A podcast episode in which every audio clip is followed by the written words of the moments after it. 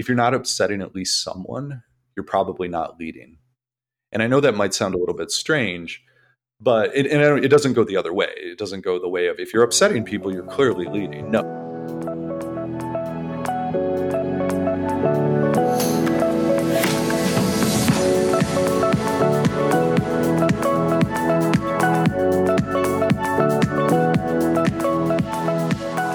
Hello. Welcome to Reaching Your Goals. My name is Hannah Herbst and I'm a certified leadership and career coach and a management consultant with an MBA from NYU Stern School of Business. Reaching Your Goals is a career-focused podcast where I sit down with inspiring individuals to find out what it takes to reach your goals. We will talk about anything from knowing yourself and leading with purpose to growing your self-confidence or becoming more productive. Whatever it takes to get one step closer to living a fulfilled professional life. My mission is simple, to inspire you to reach your goals, lead with kindness, and have some fun along the way. I'm here today with Nate Pettit. Nate is an associate professor of management and organizations and the founding director of the Leadership Accelerator at NYU Stern School of Business. Nate teaches leadership courses both in the MBA and the executive education programs. He has won numerous awards for his research and teaching, including being named to Poets and Quants 40 Most Outstanding Professors Under 40, being awarded the Stern Distinguished Teaching Award, or being voted the MBA Professor of the Year at Stern in 2019. As I share my intro, I also got my MBA at NYU Stern. I didn't meet Nate back then though, simply for the reason that I graduated 2 years before he joined the faculty in 2011. I did, however, attend his leadership training for high potentials in the fall of 2021 and simply loved his class. He was so insightful and inspirational, so it made common sense to ask him to join me on the show. And as luck would have it, he said yes. I look forward to the conversation today. We will learn from Nate's leadership wisdom and focus on topics such as the push and pull principle. Welcome, Nate. Thanks for having me. I don't know, like misfortune or fortune, however we want to talk about those things, but I appreciate the charitable introduction. Thank you. I'm happy to be here. How are you doing today? I'm okay. We went, took the kids skiing in Vermont over the weekend. Oh, nice. And and my 43-year-old body is realizing that I may need to make that transition from snowboarding to skiing. The like constant up and down of like get off the lift and fall down on the ground and put your boots in your bindings and then get your body up. I'm like, I need to just learn how to ski because I feel like I can't do this anymore. So there was like a sad real, like a very clear, visible example of aging. Oh, come on. Like, I need to make the transition. 43, that's young. And let me get started with a few rapid-fire questions to get to know you a little bit better. Sure. If you could have a meal anywhere, what would it be and where would you be? Ooh, I like that question. And I'm getting hungry now. I know, me too. So this may sound strange, but actually what I think it would be is there's this chicken barbecue like that's made called like Cornell chicken barbecue. And I don't exactly know what's involved in it. So I got involved with it because I went to Cornell and my dad actually also did. And he learned how to make this stuff. Now, no offense to my dad, but it wouldn't be his version of it that I would eat. But like growing up, we used to go to this local county fair and there would just be these like huge troughs where they're making probably like thousands of these things. And they're just laid out across these two metal sheets. And then you see these like sweaty men just like flipping it over. But the chicken takes like 3-4 hours to make it. But it is so delicious. And I just could imagine like if it could be anything like a nice summer kind of like everything. It's very rural. There's like no noise, just a few, few people around. And you're just eating this delicious chicken barbecue. It's all over your hands. It's all over your face. Your family's a mess, like eating it as well. But there's something very like comforting and very accessible about that. Nice. It sounds like home. It's very homey that way. And I have mixed feelings about home at times, but it is something that it brings back good memories. And in the last couple of years, my brothers and I have kind of taken over trying to learn how to make that. So, so cool. It has a special place in that regard. And say, what do you prefer, emails or phone calls? Phone calls, for sure. I'm old school. I think a lot better when I'm pacing around, and it's a lot harder to pace around reading an email than it is to having a phone call. And a lot is missed with email. I mean, email is obviously faster, and for some things it makes sense. But I want to hear the inflection in people's voices. I want to hear the pauses. I want to, because there's so much information that goes beyond the specific words that are used. Like, I feel like I've really interacted with the person. Email's not the same way, but there's a time and a place, obviously. And also, I guess there's a big caveat on who do I want? There's some people I just want to know. So anybody who's receiving your email, it's a sign. Yeah. Don't So what do you need to be at your best? Pretty simple. I need sleep and caffeine, and I need my young daughters not to be banging on my door. It's pretty simple at this point. I need something that appears like isolation, where my mind can do its thing rather than constantly feeling like I'm having to put out fires, or a fire is about to be started by one of them. So what is your favorite self-care treat? That's a good question. You probably haven't gotten this answer before, but mowing the lawn. I find it to be very therapeutic. It's both, like, I like it because it's very, like, the progress is very visible. I know that it's not over until I'm done. Like, I have to finish. And there's just something kind of almost meditative about the kind of back and forth and seeing your progress. And also, you know, you're walking, your heart rate gets up a little bit. But I always feel much better, and my mind is clearer after I've done that. And how would your students describe you in one word? Well, I'll hyphenate this one. They might say listener, but I think they might also say something like reformed frat boy. Okay, I need to know more about that part. They're like, I know he's done some crap in his life, but he seems like he has it together now a little bit more than he maybe did a few years back. You'd have to ask them. And what is the last book that you read? Last book that I read? That's a good question. It's Choosing Courage by Jim Detert, who is actually my advisor in grad school. He's a professor at Darden. But that was the last book that I've read cover to cover, and actually something that I assign to a number of my students now. And I know that you're qualified as a professional natural bodybuilder. What's important about being fit? So for me, it is, and I'm not anymore. Yes, but you were at some point, so it still sounds very, very cool. There's a lot to that question. There's a few things, like, I grew up very blue collar, lower middle class, and there's a lot of things that money can buy. If you're willing to work hard enough, money can't buy, like, a physique and strength. And it was a way that my hard work, it's, you know, there's all sorts of gadgets and fads and machines out there for working out. At the end of the day, it's about knowledge and consistency. And if you understand what to eat, and if you're willing to work hard enough, you can get things that other people can't buy. You can't buy your way into a, you know, a certain physique, a certain level of strength. But it's also, I mean, for my own mental health, I found it to be very good. I do well with routine.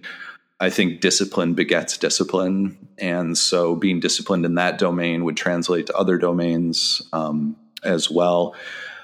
I wouldn't say progress is linear, but progress approaches linear when it comes to that. If you do the right things and are consistent over time, you will see progress.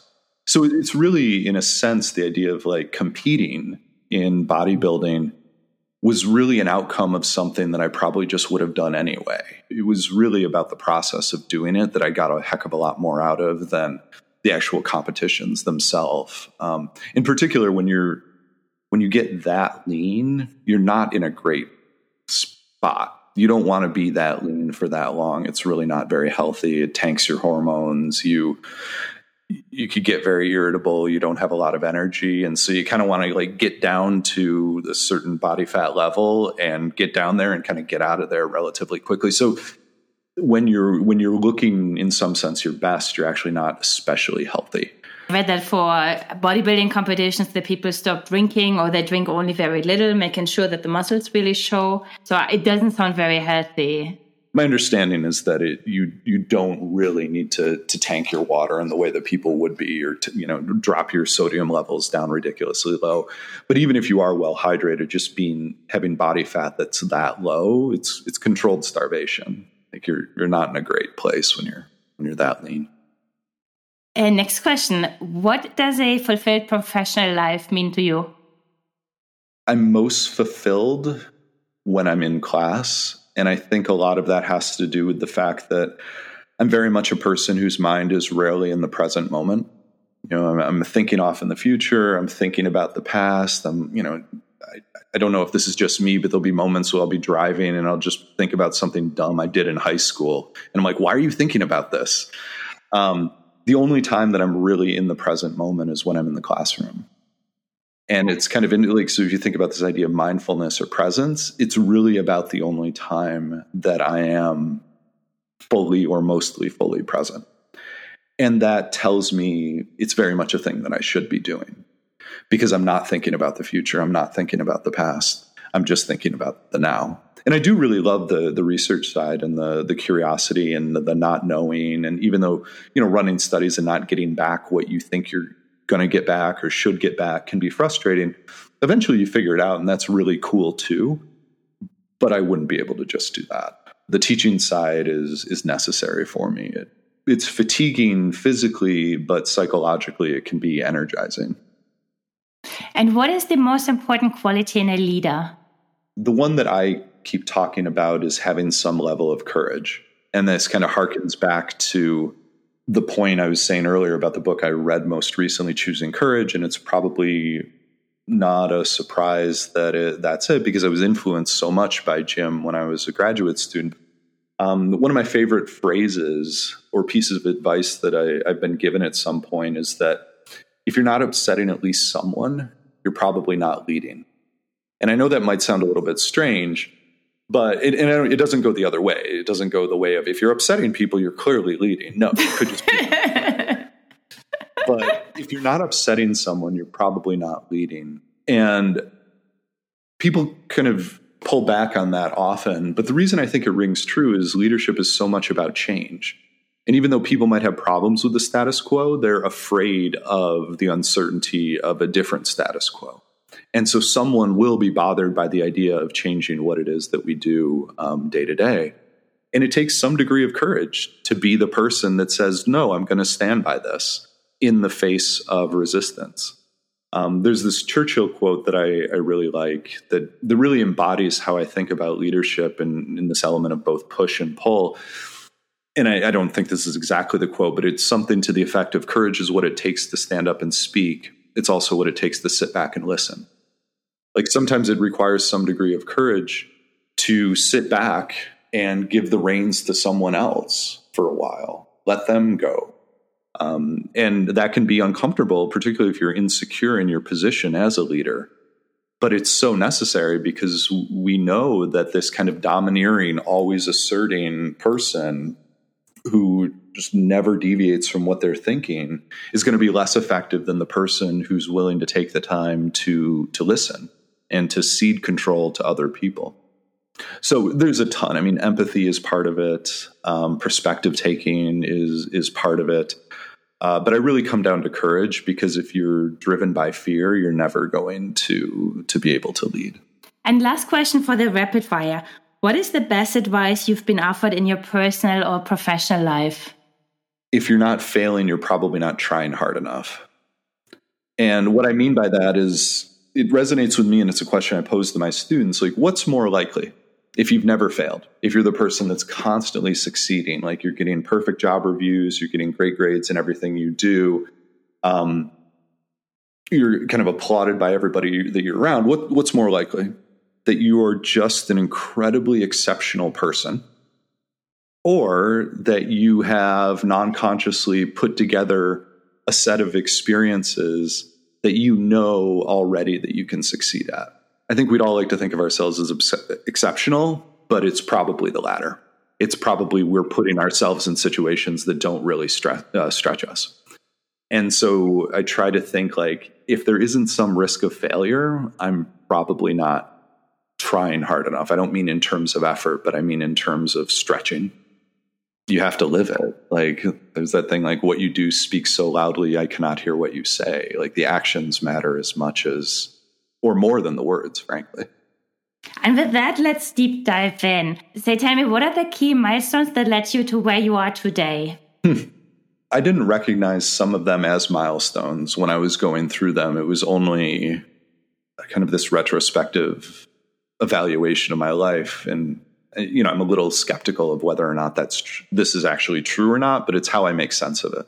So growing up, I was often in, let's call them, leadership positions. Now, whether I was leading or not is another story, but, you know, positions hierarchically, in musical groups, in athletic groups.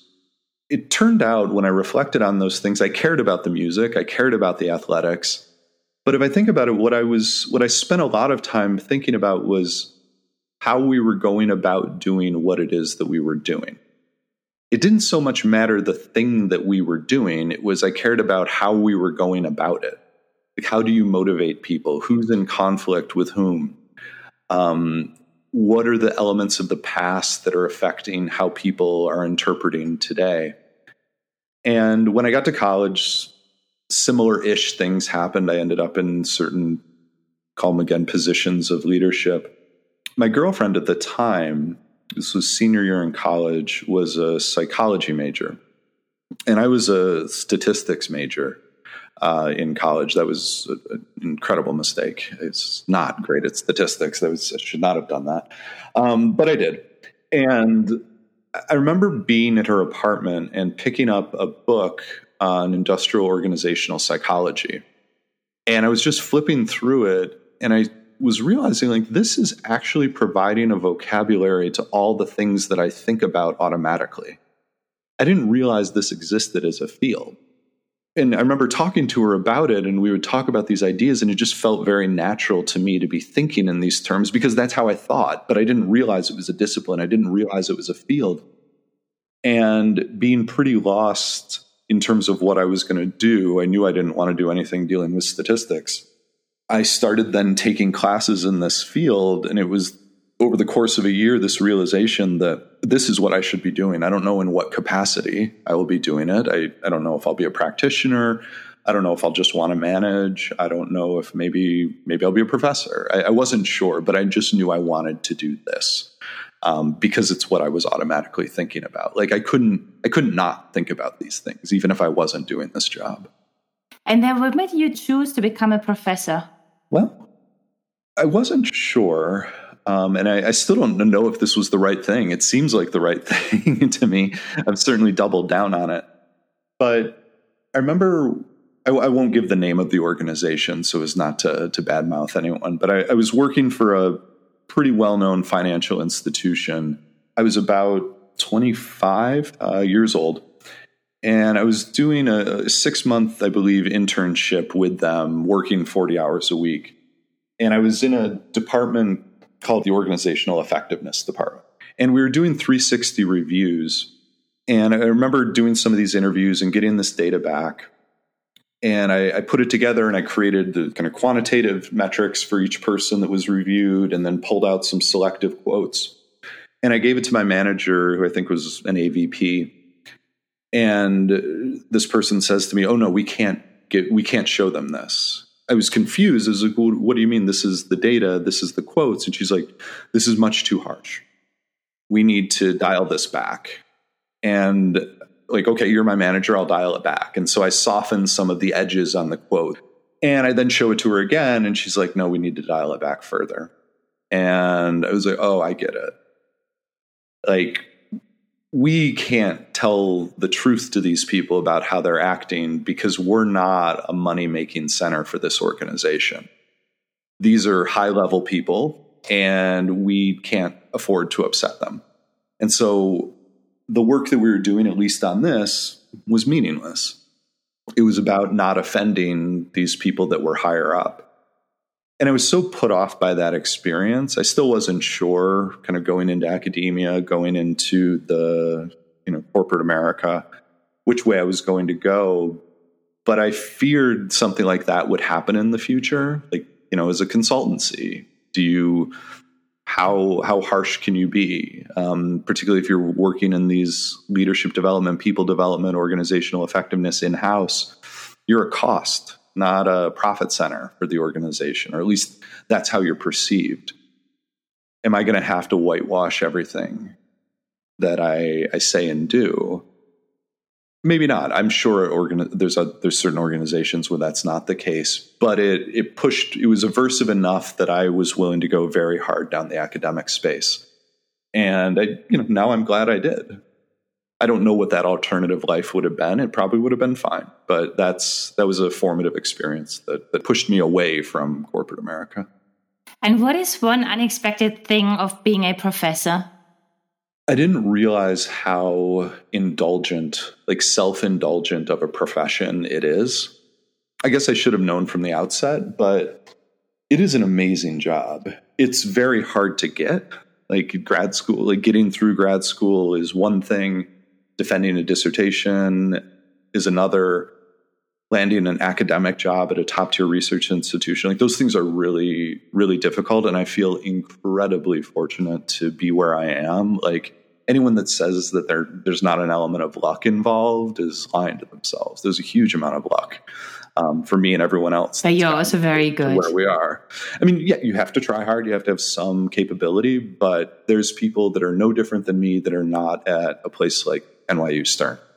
But then when you get on the other side and you get tenure, you realize, oh my gosh, yes, I have to teach, but I get to talk in class kind of how I want. I get to phrase things the way that I want. Yes, I'm tethered to research findings, but I can structure things how I want. I can do this case or that case or this exercise or that exercise, or I can invent things on my own if I think they get to the right point. And I can choose the research questions that I want to go after. And I have an incredible amount of freedom in terms of the time I get to do those things. You better be working. You have to get a lot done. But wow, is it self-indulgent?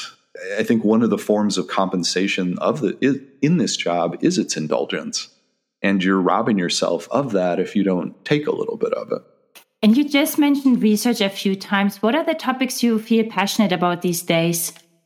I guess what I'm probably known for is the dynamics of social hierarchies. So status change, rank change, how do people forecast the future in terms of rank and status, and what does that do? But the things that I've been really interested in recently, and then the one thing that I'm just kind of rolling around my head, I guess I should say, is the psychology of underdogs and favorites. We've basically started to carve out with some other researchers what it feels like to be an underdog or a favorite in a competitive setting, and then what are the consequences of that psychological experience in terms of your motivation, in terms of your willingness to ethically transgress in the interest of trying to win, or phrased differently, not lose a competition. Underdogs and favorites are kind of these loaded terms. There's an inherent, I think, interest to it. And you can translate this to certainly a corporate business setting. Two consulting firms vying for the same book of business. Could be two departments, could be two people that are ranked in terms of sales. These things are, I don't want to say everywhere, but it's not a unique phenomenon that only happens on the fringe. There's inherently going to be expectations of who's going to do better or worse going into a competition, whether it be corporate America, athletics, or whatever else. The thing that I've been thinking about more recently is the idea of psychological baggage. So meaning what is maybe you had a really difficult boss who looked and sounded a certain way when you're 22 years old. And maybe 15 years later, you have a boss that looks and sounds very similar. You have baggage associated with that type of person. Now, the person that you have today versus the one that you're 22 might be entirely different as people.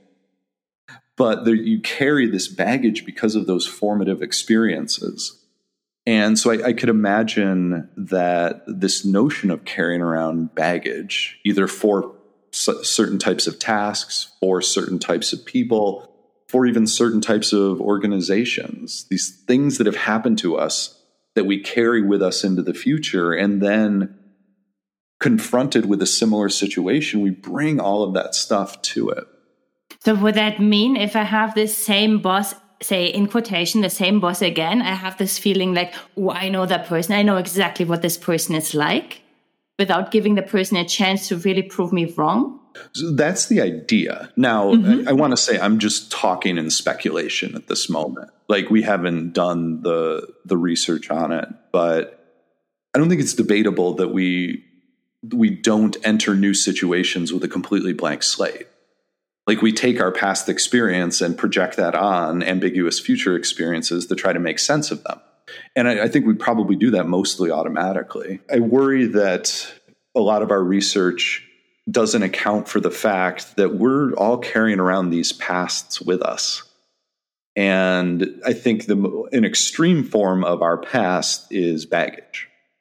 Like, situations in which there's really an affective component, like this person was particularly difficult, or this certain type of task is particularly risky, or this behavior is something that you need to be careful about. Like, so for instance, in my, in Jim Detert's research, this idea of like even our lay theory about whether or not you would speak up.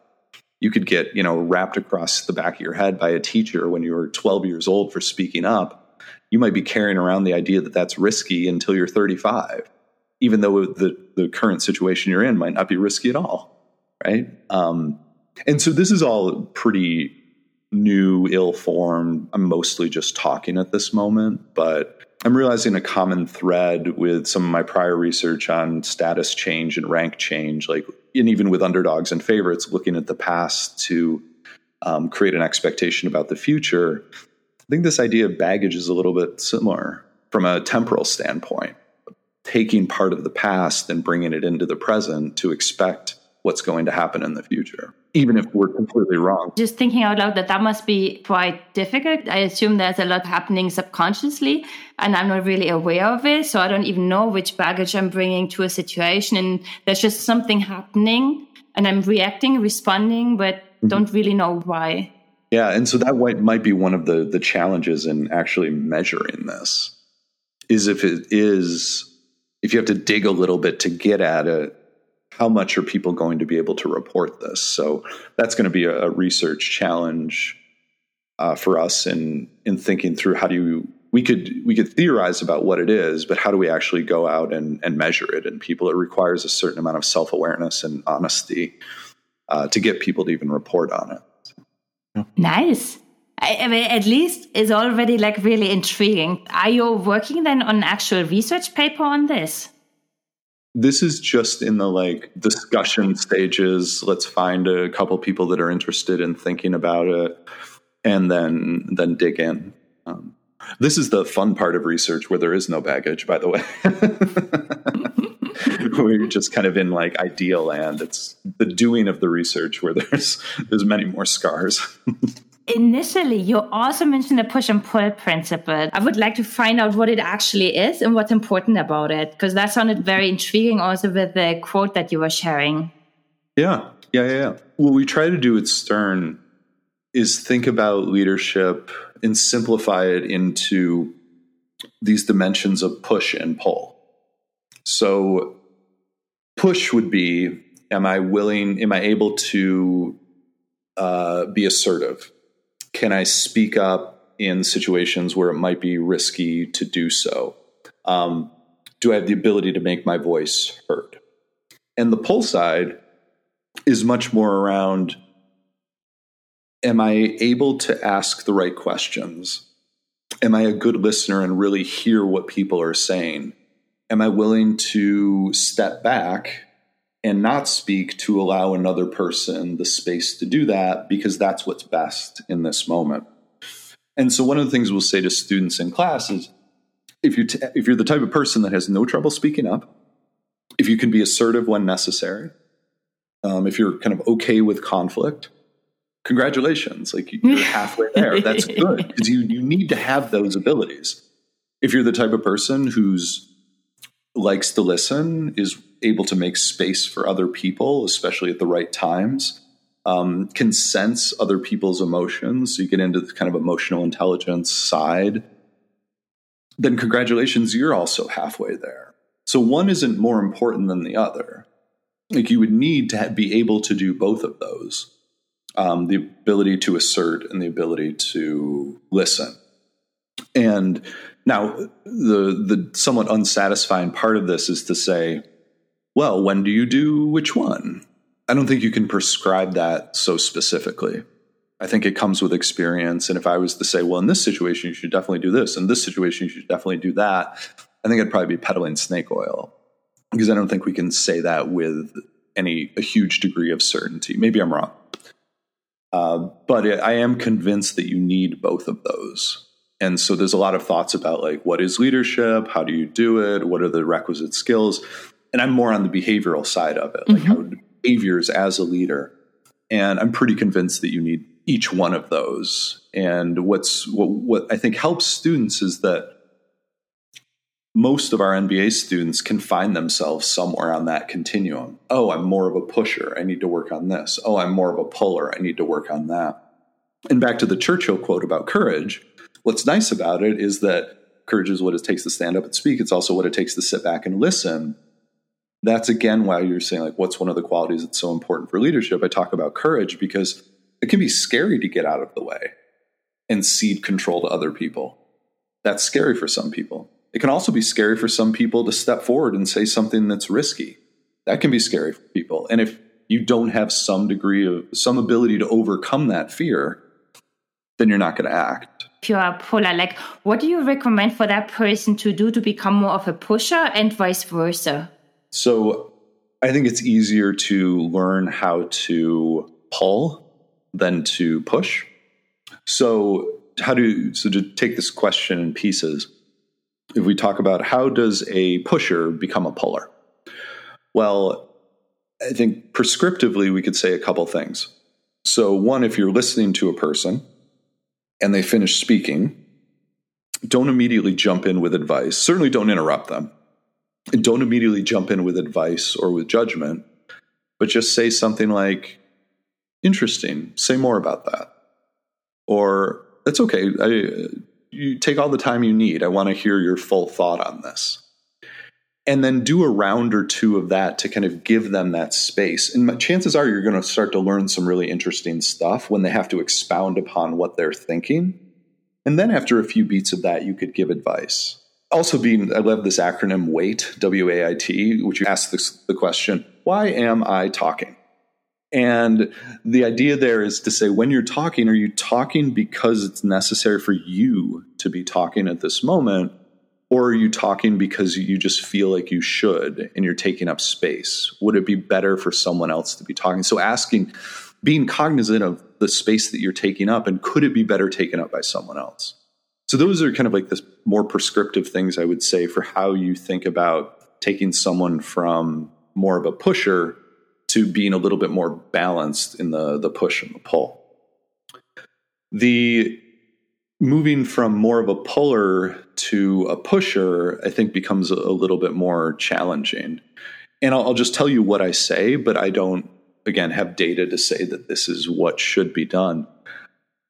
What I'll typically ask students to say, how many meetings have you gotten out of where you're then walking back to your office, or you're commuting on the subway, or you're driving home, and you're just replaying the meeting in your head, and you're like, why didn't I say that? Why didn't I say that? Why didn't I say that? And when you're doing that, your mind is essentially saying, I should have said that. I should have said that. I should have said that. And to kind of make that a bit of a rhetorical question for people to say, how many more meetings do you want to get out of where you're plagued with that regret that you didn't say this or that? And by not saying this or that, you're letting other people kind of guide where things should be going. You're living a very reactive life rather than a proactive life. Now, that's only a question. right? But we would try to start small and say, okay, so maybe it's tough to speak up in a meeting, but maybe with friends. Maybe there's maybe you're a conflict-averse person. Maybe with friends, you know, push back on someone when you feel like you want to push back, or you feel like that would be necessary, but you might not otherwise do it, or with a significant other, or with a sibling, or with a parent. Like just showing yourself that you can step forward, just those kind of like little steps, maybe professionally just seems too out there right now. That's fine. Start in some other place in your life to show yourself that you can disagree or you can speak up, and then maybe choose a slightly riskier domain. Because it's not like we have like a work brain and a like personal life brain. Like you can't switch it on and off. Like they go between. And so I think there's value in practicing in non-work situations, behaviors that you hope to transport later into work situations. And would you then recommend to tell your friends or your family that you are working on those skills, or just do it? I feel agnostic about that. Because on the one hand, if you tell them, then they could support you and be like, good, like I want to. They try to like pull some of that out of you, back in the kind of the push and pull sort of way. They're pulling to get you to push. They might be willing to be a support system that way. On the other hand, it does feel a little bit icky being like you're running a developmental test in your personal life and letting nobody know about it. I don't know. That's why I feel agnostic about it. And another question, I also know that you are on the MBA core curriculum committee to really also focus on the trends and skills that leaders need. Can you give us some insight on the leadership trends for the future? It's really hard to do this in a way that generalizes, because it's going to vary in some sense, place to place, industry to industry. On the surface, I will say this the ability to know who to delegate to, the ability to set direction quickly.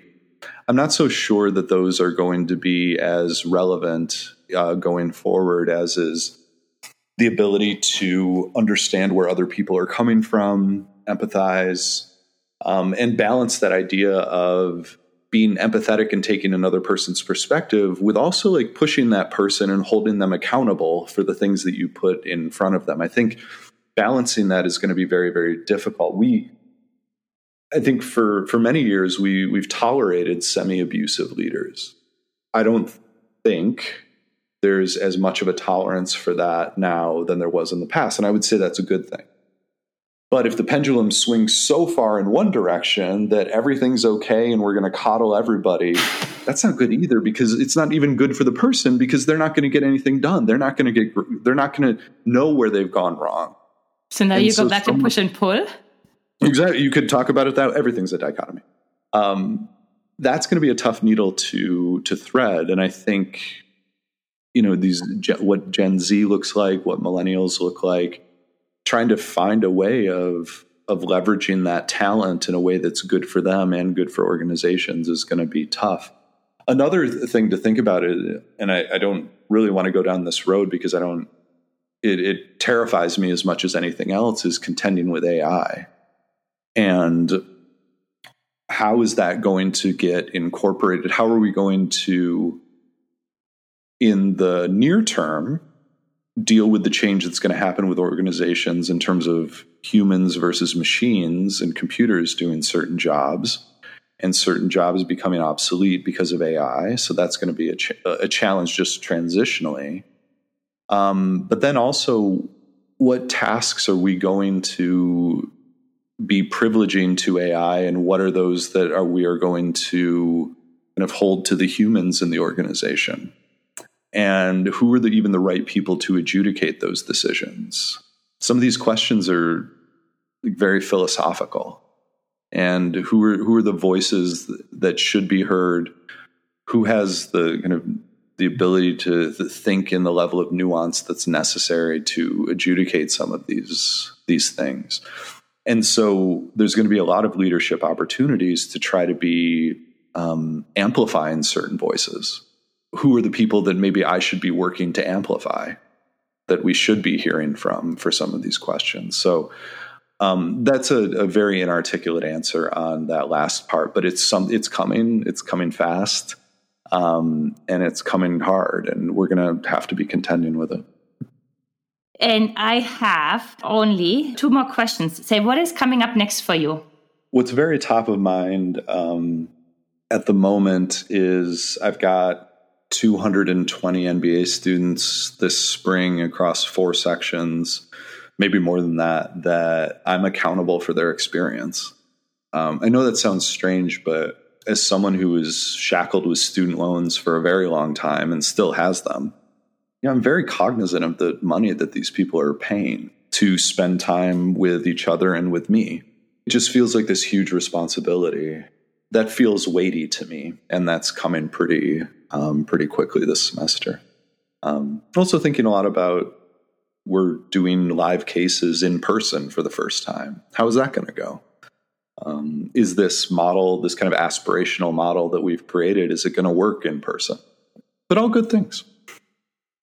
Oh, it's exciting. And my last question, whom else should I have on the show? There's so many interesting people, I think, at Stern. For instance, Mike North in my own department studies ageism, differences across generations in the workplace. It's really fascinating and smart guy. Dolly Chugh is remarkable in terms of her work on social justice. Jonathan Haidt is a brilliant individual who's willing to kind of push the envelope. We need like diversity of thought in academia, and he's one of the people that's pushing for that very, very strongly.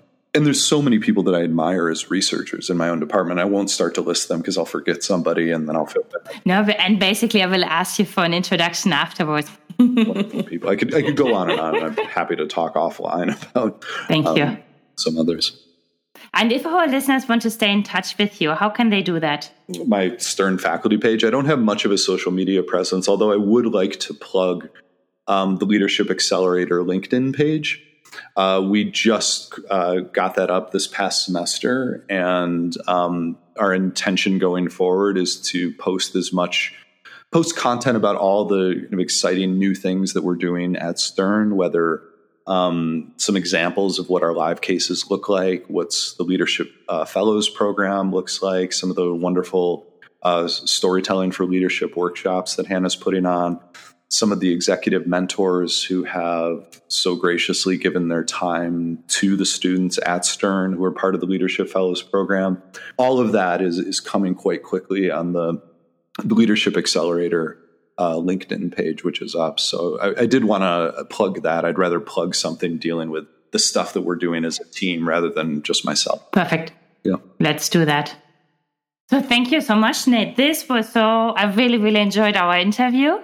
Thank you so much for giving me the trust and joining me. No, I mean, you're a great interview. You think about the push and pull side. Push, you decided to launch this and take that kind of like leap of faith to do that. Pull, you're really good at pulling things out of people so that you can learn about it and not take up the space. So everything's meta, everything's push and pull. Yes, yin and yang. That's what I keep thinking about when I hear that. Exactly.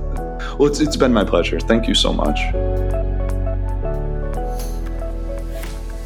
So push and pull principle, huh? Now I'm curious to hear if you find yourself more on the puller or on the pusher side. And as Nate said, one style is not better than the other. It's more about leveraging both styles to be truly effective as a leader. So if you are more of a pusher and you want to strengthen your puller side, then do the following. When you listen to somebody and they finish, don't immediately interrupt, jump in with your advice and your thoughts. Instead, pause. And then say, interesting, tell me more. You know, or something along those lines. Do that 2-3 times and you will be surprised on what you will learn. On the other side, if pulling is already your strong suit and you need to become a little bit more pushy because you regret not standing up in meetings and let other people define the agenda, then you could start pushing back with family or friends where you're most likely more in your comfort zone. Of course, push back when it also doesn't make sense. So you can show yourself that you can push back, you can step up, and then you do that in a slightly more riskier domain. You do it again, you show yourself that you can, and then you move your way up till you do that in a professional environment. And of course, I'm very curious to hear how those exercises work for you. So please feel free to tag me at Reaching Your Goals Podcast or at Delegate. And if you haven't hit the subscribe button to the show yet, please do so wherever you listen to your podcast. This way, you will get the next episode when it drops on Tuesday. With that, we are one step closer to reaching your goals. Talk to you guys next time. Bye.